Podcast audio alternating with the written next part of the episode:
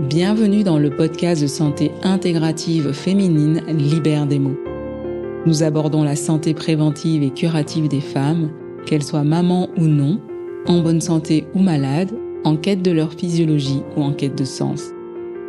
Le podcast met en lumière le travail des soignants des hôpitaux et des villes, des thérapeutes, à travers des parcours inspirants de femmes. Des expertises de santé autour des pathologies féminines durant les saisons sont parsemés en intersaison par des conseils, des astuces de santé féminine quotidienne et des méditations guidées pour toutes. Vous découvrirez aussi les mots des hommes qui soutiennent ou soignent les femmes.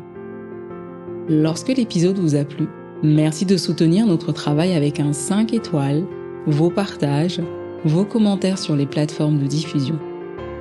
Merci au studio Schmooze. Un grand merci à tous nos invités qui se livrent à vous parfois dans des conditions extraordinaires, à travers leurs mots. Bonne écoute.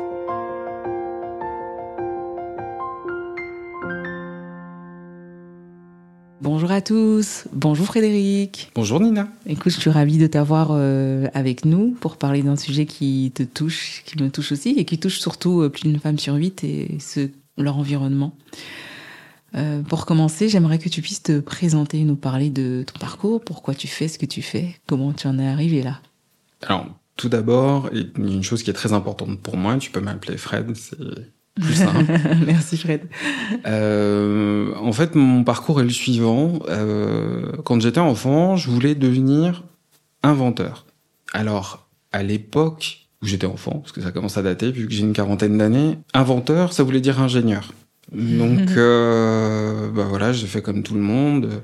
Je suis parti sur une filière euh, classique avec l'envie d'être euh, ingénieur en me disant comme ça, je vais pouvoir créer des objets, inventer des choses et, et un petit peu améliorer la vie des gens. Et, et j'ai eu très rapidement une, une révélation, on va dire, sous la forme d'un 7,5 de moyenne en maths en terminale S, qui m'a joyeusement rappelé qu'en fait, j'allais pas subir deux ans de prépa et trois ans de cycle ingénieur comme je venais de, de hmm. subir ce premier trimestre, euh, notamment en mathématiques.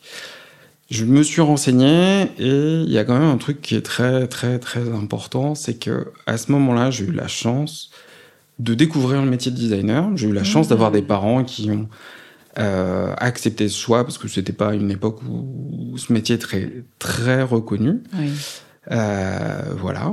Donc ce parcours-là, je l'ai embrassé. J'ai fait euh, six années d'études dans le design.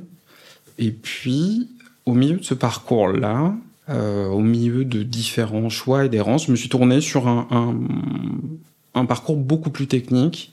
Ce qui fait qu'en fait aujourd'hui, après trois années de modelage dans l'automobile et, et plusieurs années de, de d'imagerie 3D dans l'architecture, je suis euh, infographiste 3D. Voilà. Pour faire ça. oui, parce que tu fais plein de choses à côté. Voilà. De ce que j'ai pu comprendre au début de notre échange. Euh, avec ce parcours que tu as eu et, et ce 7,5, est-ce que tu peux me dire ce que c'est pour toi avec tes mots la douleur? Qu'est-ce que ce mot t'évoque? Euh, hmm. Alors la douleur c'est compliqué parce que moi j'ai toujours l'impression qu'il y a deux douleurs. Il y a la douleur personnelle, celle qu'on on sent physiquement, qui a euh, qui a des qui a une échelle qui nous est euh, propre. Euh, ça peut être euh, de cette petite chose qui reste toute la journée lancinante mais qui est pas très grave et, avec laquelle on vit très bien à, à quelque chose de très aigu et très invalidant mais il y a aussi surtout la douleur des autres. Et ça, c'est une douleur qui est euh, souvent assez difficile à maîtriser, dans le sens où euh, notre douleur personnelle, j'ai presque envie de dire, on, vit avec, on arrive à, à, négocier, à travailler avec. Après, la douleur des autres, et surtout pour les êtres qui nous sont chers, c'est beaucoup plus difficile. Il euh, n'y a pas de négociation possible. C'est c'est quelque chose euh, sur lequel on a une, on va dire une influence euh, très limitée. C'est du coup, hmm. paradoxalement, presque plus douloureux. D'accord. C'est très touchant comment tu euh, présentes ça. Euh, la douleur des autres, elle est non négociable. Elle est absolument non négociable hmm. puisque voilà, je pars du principe que dans la vie, quand on a, quand on est à l'intérieur de son corps, on est en négociation permanente. Euh, il y a des choses qu'on arrive à faire, des choses qu'on n'arrive pas à faire. Bon, on fait un effort. Mm. Euh, je vais courir un petit peu plus loin. Ok, d'accord. Enfin, va un petit peu plus loin. Reste éveillé un peu plus longtemps, etc. Euh, chez les autres, c'est plus compliqué. On peut accompagner, mais c'est assez difficile de pouvoir euh, prendre ou soulager une part de la douleur de quelqu'un d'autre. Merci pour ça, ce partage. Si je te dis cancer du sein, est-ce que ça te qu'est-ce que ça te fait? Est-ce que ça évoque une part de douleur, de questionnement, de direction? Alors cancer du sein, bah forcément c'est quelque chose qui qui me touche de très près, puisque ma femme on va dire elle dit qu'elle n'a pas eu de cancer du sein. Mhm. Elle dit qu'elle a, elle a évité plein de choses, que voilà, c'est une opportunité, etc. Mais euh, c'est quelque chose d'assez fou parce que moi je trouve que ça touche à la féminité à un, niveau euh, assez, euh, je vais presque dire, c'est dans la définition même de la féminité et c'est assez violent une forme de violence qui est, phénoménale là-dedans. Après, cancer du sein, je trouve que c'est aussi une opportunité dans la manière dont Audrey, ma femme, avait vécu euh, ce moment-là. C'est aussi une révélation de tout ce qui ne va pas dans notre vie et qui euh, mmh. amène à ce genre d'extrémité. C'est un moment où il y a bah justement, euh, cette négociation permanente qu'on a avec son corps de dire écoute, euh, je t'écoute pas pendant un petit temps, écoute, euh, aujourd'hui on ira un petit peu plus loin tous les deux, même si t'es pas d'accord. Bah là, mm. on arrive sur un phénomène qui est non négociable. Mm. C'est maintenant, tu vas être à l'écoute de ton corps, tu, tu vas m'écouter parce que c'est une question de vie ou de mort. Ouais. T'as pas voulu écouter pendant des années, maintenant je vais trouver un moyen de te, te faire comprendre. Est-ce que ton écoute à toi, elle a changé justement euh, avec cette, euh, cette annonce, ce parcours? Euh, Est-ce qu'elle a changé? Hmm. Le côté un petit peu, comment dire, espiègle ou un petit peu sale gosse, comme diraient certaines personnes de ma famille, dirait non, elle n'a pas tellement changé parce que je pense que j'étais déjà très à l'écoute hmm. de d'Audrey avant cette annonce-là.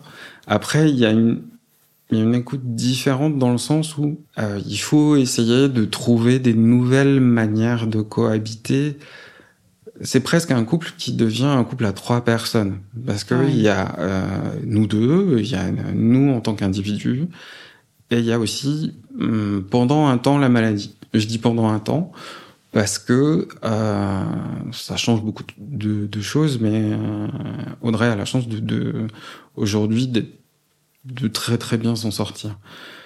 Mais vraiment, euh, dans l'écoute, je pense que ce qui est très différent, c'est que je pense qu'à mon avis, ça me force à écouter Audrey plus que parfois elle ne peut s'écouter elle-même, encore plus qu'avant. C'est-à-dire mmh. que euh, bah oui, ma femme a changé. Aujourd'hui, il y a des, il y a physiquement des moments où elle a des limites qui sont, je vais pas dire absolues, mais euh, euh, quand elle est épuisée, elle est épuisée profondément. Profondément. Mm. C'est pas, c'est pas juste. Je suis fatigué, ça va aller, mais je suis, je suis fatigué, je mm. peux pas aller plus loin que ça aujourd'hui. Et, et du coup, ça, ça m'oblige moi à être aussi plus attentif à la, à, justement à l'arrivée de cette limite qui, qui, qui, est parfois un peu plus franche que d'habitude. Oui, ça me touche beaucoup ce que tu dis parce qu'effectivement, quand c'est notre corps, on arrive, euh, comme tu, nous l'évoquais, à négocier avec notre corps et que les malades, euh, certaines femmes que je vois aussi euh, en accompagnement, peuvent avoir ce côté à se dire mais je, vais aller négocier jusqu'au bout du bout et, et, je trouve que ce rôle de partenaire que tu as de pouvoir vraiment un peu comme mettre une alerte un feu orange en disant voilà là ta zone orange elle est là, la rouge elle est pas loin, euh, on va peut-être lever le pied ou faire autrement. Et euh, je trouve que cette écoute là parfois même en étant en ayant eu la maladie, on a parfois tendance euh, à vouloir se prouver des choses et pousser peut-être le bouchon. oui, je suis je suis assez d'accord avec toi et puis on vit tous dans une société ou dans des entreprises, en tout cas, on, quelque part, on glorifie le fait de pas écouter ce genre de limites. Mm. C'est toujours intéressant d'aller un peu plus loin, c'est toujours intéressant d'être un peu plus motivé sur euh, qu'une autre personne sur un projet. Et, et, moi, ce que j'ai apprécié dans ces mois euh, de pause euh, euh qu'Audrey a pu vivre, c'est aussi ce recul qu'elle a pris justement par rapport à ça et je pense que pour nous deux, parce que c'est vraiment quelque chose qui nous a touché tous les deux, ça a été un espèce de déclencheur pour nous dire euh, la, cette, cette, espèce de prise de recul, il faut la garder, il faut la préserver, mm. il faut essayer d'être justement dans cette écoute de euh, euh, nos envies profondes et aussi de faire attention à ce rythme qui est le bon pour nous et pas de retomber sur un rythme qui est pas forcément euh, naturel chez nous, mais euh, un peu mm. imposé par le mouvement de la société, la famille. La vie, le travail, le fait de vouloir satisfaire à la fois tout et tout le monde et, nous-mêmes en même temps. Est-ce que euh, il y a eu tout un parcours, il y a une prise en charge. Aujourd'hui, en France, c'est quand même assez bien rythmé la prise en charge du cancer du sein. Est-ce qu'il y a des, des choses qui t'ont touché, marqué euh, dans sa prise en charge classique? Et peut-être qu'elle a eu recours à une prise en charge euh, complémentaire avec des thérapies euh, complémentaires alternatives Est-ce que tu peux nous dire quelque chose Alors, ce qui est assez chouette, c'est que on a la chance d'avoir des soignants qui sont en or. Elle a vraiment, à quelques exceptions près, été accompagnée par des gens euh, d'une gentillesse et d'une douceur euh, vraiment phénoménale. Ça, c'est vrai. C'était euh, c'était le cas sur toutes les personnes qui étaient accompagnantes dans son, parcours, on va dire, un peu classique. Et après, moi, ce que je vais trouver fou, c'est que son objectif à plein temps pendant tout ce parcours-là, ça a été de, de prendre soin d'elle au maximum, de faire tout ce qui était possible de faire et de sentir ce qui lui faisait du bien en accompagnement externe. Donc, euh, elle a eu bien entendu des séances de kiné, mais elle a fait aussi de la réflexologie, elle a fait plein de choses autour de ça, et ça lui a encore plus appris à prendre conscience euh, euh, des relations qui pouvaient y avoir à l'intérieur de son corps, entre des états d'âme, des états d'esprit, euh, des émotions et son corps. Euh, mmh. C'est quelque chose qu'elle a vraiment pris à bras, j'ai envie de dire à bras le corps, mais sans mauvais jeu de mots, c'était vraiment, vraiment le cas. Est-ce que toi, ça a changé ton rapport au milieu médical, par exemple, ou justement à ces thérapies euh, complémentaires? Alors, par rapport au milieu médical, euh, je pense que j'ai vu euh, vraiment beaucoup, beaucoup de douceur, à la fois beaucoup de douceur présente, euh, souvent chez les soignants que, euh, que ma femme a pu rencontrer tout le, tous les jours, puisque il y a des thérapies qui sont quotidiennes. Mmh. Euh, et parfois aussi quand même un peu de brutalité, parce que malheureusement, ben, tous les membres de, euh, du parcours de santé sont pas forcément tous à même de pouvoir être euh, empathiques, doux, mmh. euh, dans un accompagnement qui est vraiment, j'ai envie de dire, en délicatesse. donc ça, c'est vrai. Après, ce qui est intéressant, c'est que Audrey est quelqu'un qui partage beaucoup. Donc, quand elle va faire une séance de réflexologie, en règle générale, j'ai droit à une séance de réflexologie presque. Euh, tu as le contenu en replay. et les effets secondaires. Oui, c'est ça. Donc, du coup, elle partage beaucoup et c'est vrai que ce qui est intéressant, c'est de voir tout, toutes les relations, toutes les tout ce qu'elle a pu découvrir. Et c'était c'était vraiment vraiment vraiment très très intéressant. Euh, ça permet ça permet aussi des petits moments d'introspection sur soi-même et de se poser des questions. Moi, je pense moi aussi sur euh, euh, aujourd'hui dans ma vie, qu'est-ce qui potentiellement est similaire à ce qu'elle aurait pu euh, faire avant, mm. et me dire attention, est-ce que tu es pas en train de partir sur une trajectoire qui est euh, pas exactement pareille, c'est-à-dire à pas t'écouter, à pas faire attention. Oui. Euh, est-ce que tu fais pas, euh, est-ce que tu masques pas justement les signaux d'alerte que t'envoie ton corps aujourd'hui oui. pour te dire ralenti, t'es trop stressé, tu fais trop de choses. Oui, parce qu'on pourrait se dire tu es un homme, tu auras pas un cancer du sein, mais effectivement c'est pas euh, l'effet, c'est vraiment ce chemin euh, avec son corps qui qui compte beaucoup aussi. Mm. Ben, je trouve que c'est un peu compliqué. Il y a beaucoup de moments dans la vie où en fait notre corps, bon, il est là, il est avec nous bizarrement, on le connaît depuis toujours, et puis en fait, au final, on l'habite pas vraiment. Mm. On n'en prend pas forcément conscience. On se dit toujours, ouais, bon, ça va, euh, voilà, oui, ok, aujourd'hui j'ai un petit peu mal là, mais c'est pas très grave. Euh, et c'est assez rare les moments où on est vraiment en pleine conscience de euh, j'habite mon corps et je sais exactement tout ce qui se passe dedans. Euh, il y a quelques moments moi que j'ai vécu qui m'ont fait prendre conscience de ça et du coup du fait que la plupart du temps je l'habite pas vraiment. Et sur cette période de stress qui a été importante derrière, c'était de me rendre compte euh, au travail, dans la vie, dans dans les moments où euh, bah on a tous euh, on a tous nos petites douleurs, on a tous nos, on a tous entre guillemets nos petites pathologies qui nous accompagnent, une entorse cervicale, des problèmes de dos, euh, un genou qui a tendance à craquer une fois de temps en temps. Euh, se poser la question de savoir qu'est-ce que ça veut dire, dans quelles circonstances ça arrive, pourquoi ça arrive. Est-ce qu'aujourd'hui j'étais stressé Est-ce qu'aujourd'hui j'étais, euh, j'en ai trop fait, ou est-ce que c'est la semaine qui est comme ça et, et puis voilà sans se dire ah tiens demain il va pleuvoir parce que mon genou a craqué. Et justement, tu parles du corps. Euh, le corps de ta femme a changé. Elle a mis en place des choses pour se le réapproprier, comme tu nous disais. Mais euh, toi, est-ce que tu as tu as pu te réapproprier ce corps euh, en allant jusque vraiment cette intimité qui est partage de votre sexualité, de votre vie intime?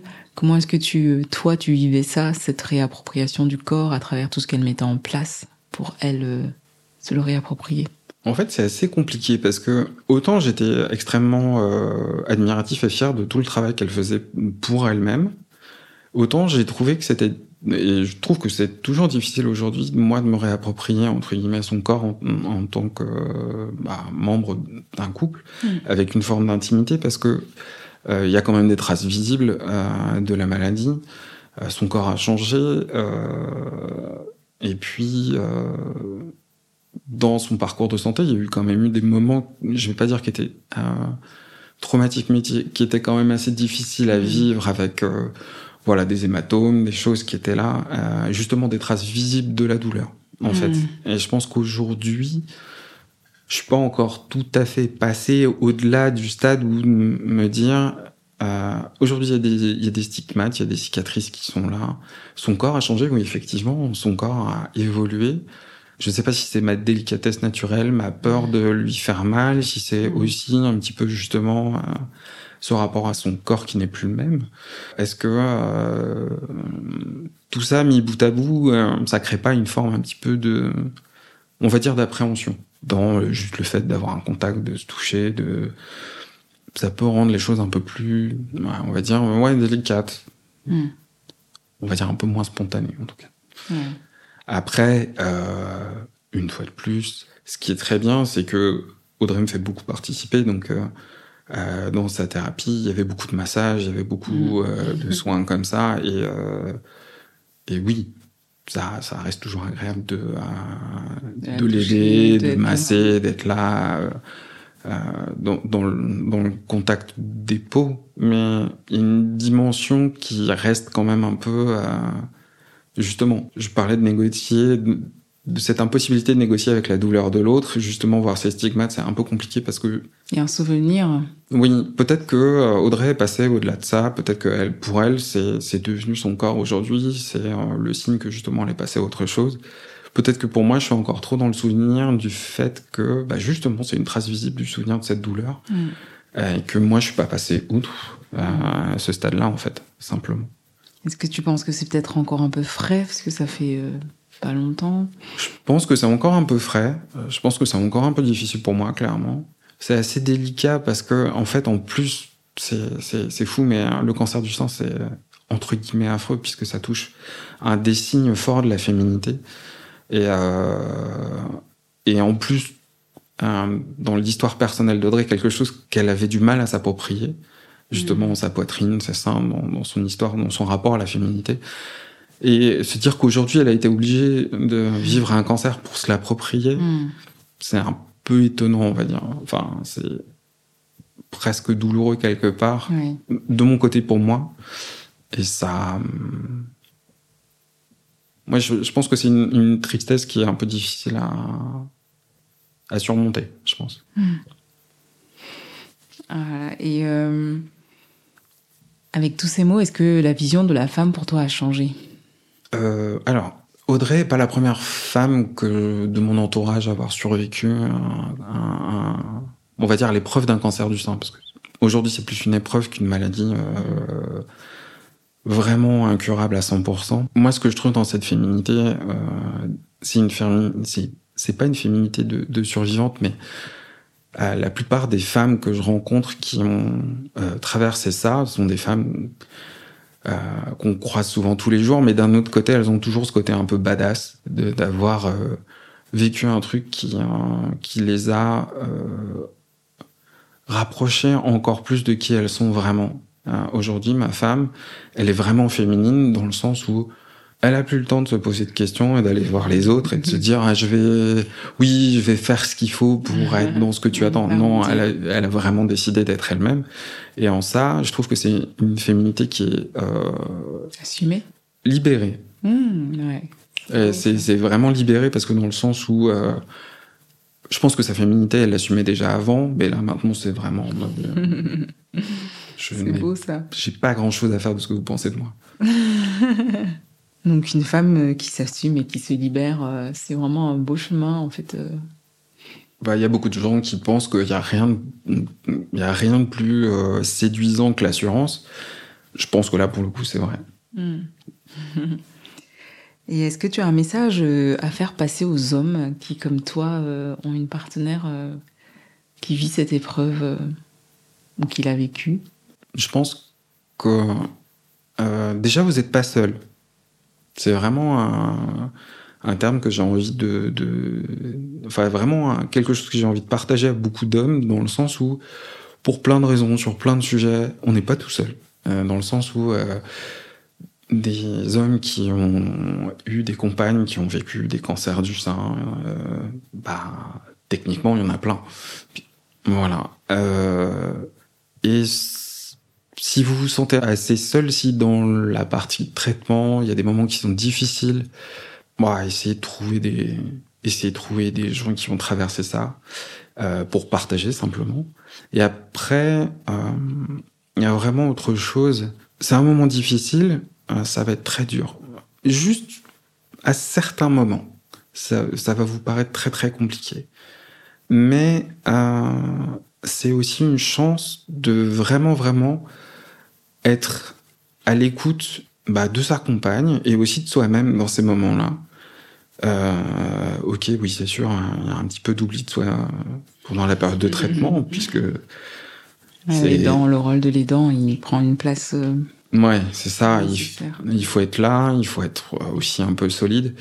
Euh, mais euh, c'est un moment privilégié. C'est un moment de la vie de couple qui est vraiment privilégié dans le sens où, bah là, Là aussi, c'est pareil. Il y a peut-être un moment où il n'y a plus de faux semblants. Hmm.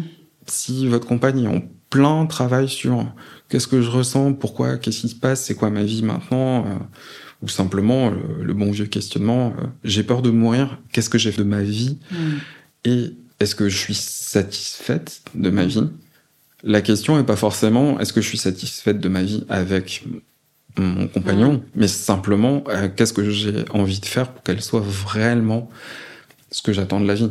Mm. Et c'est aussi un bon moment aussi pour soi de poser cette question et d'aider euh, sa femme et soi-même à se dire ouais en fait est-ce que je suis réellement heureux là? Dans ce que je fais tous les jours dans est-ce que je...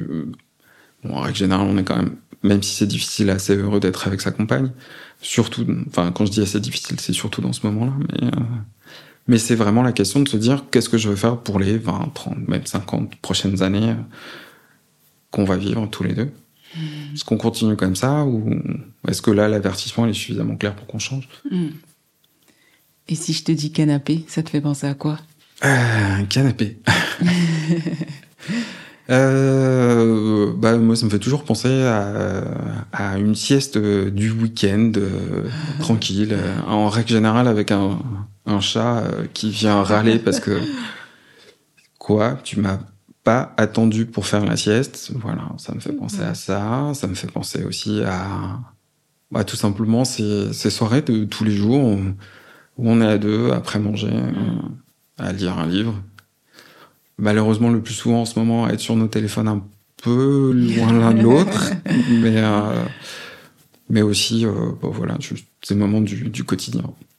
Tu te poses. C'est ça. Ça marche. Merci beaucoup, euh, Fred, pour ce moment de partage. C'était vraiment un plaisir de t'écouter, partager ça en tant qu'homme. Eh ben, merci Nina, merci euh, bah, pour toutes ces questions qui ont aussi le mérite à un moment donné de se dire réellement ce qu'on a au fond de soi et qu'on ne trouve pas forcément le temps de se dire réellement. merci à tous d'avoir été là. N'hésitez pas, si vous avez des questions, nous serons ravis de répondre à tout ça. À bientôt. Merci d'avoir écouté cet épisode. Si l'épisode vous a plu, merci de soutenir notre travail avec un 5 étoiles, vos partages, vos commentaires sur les plateformes de diffusion. Merci à notre invité. Merci au studio Schmooze. À bientôt pour un prochain épisode. Libère des mots.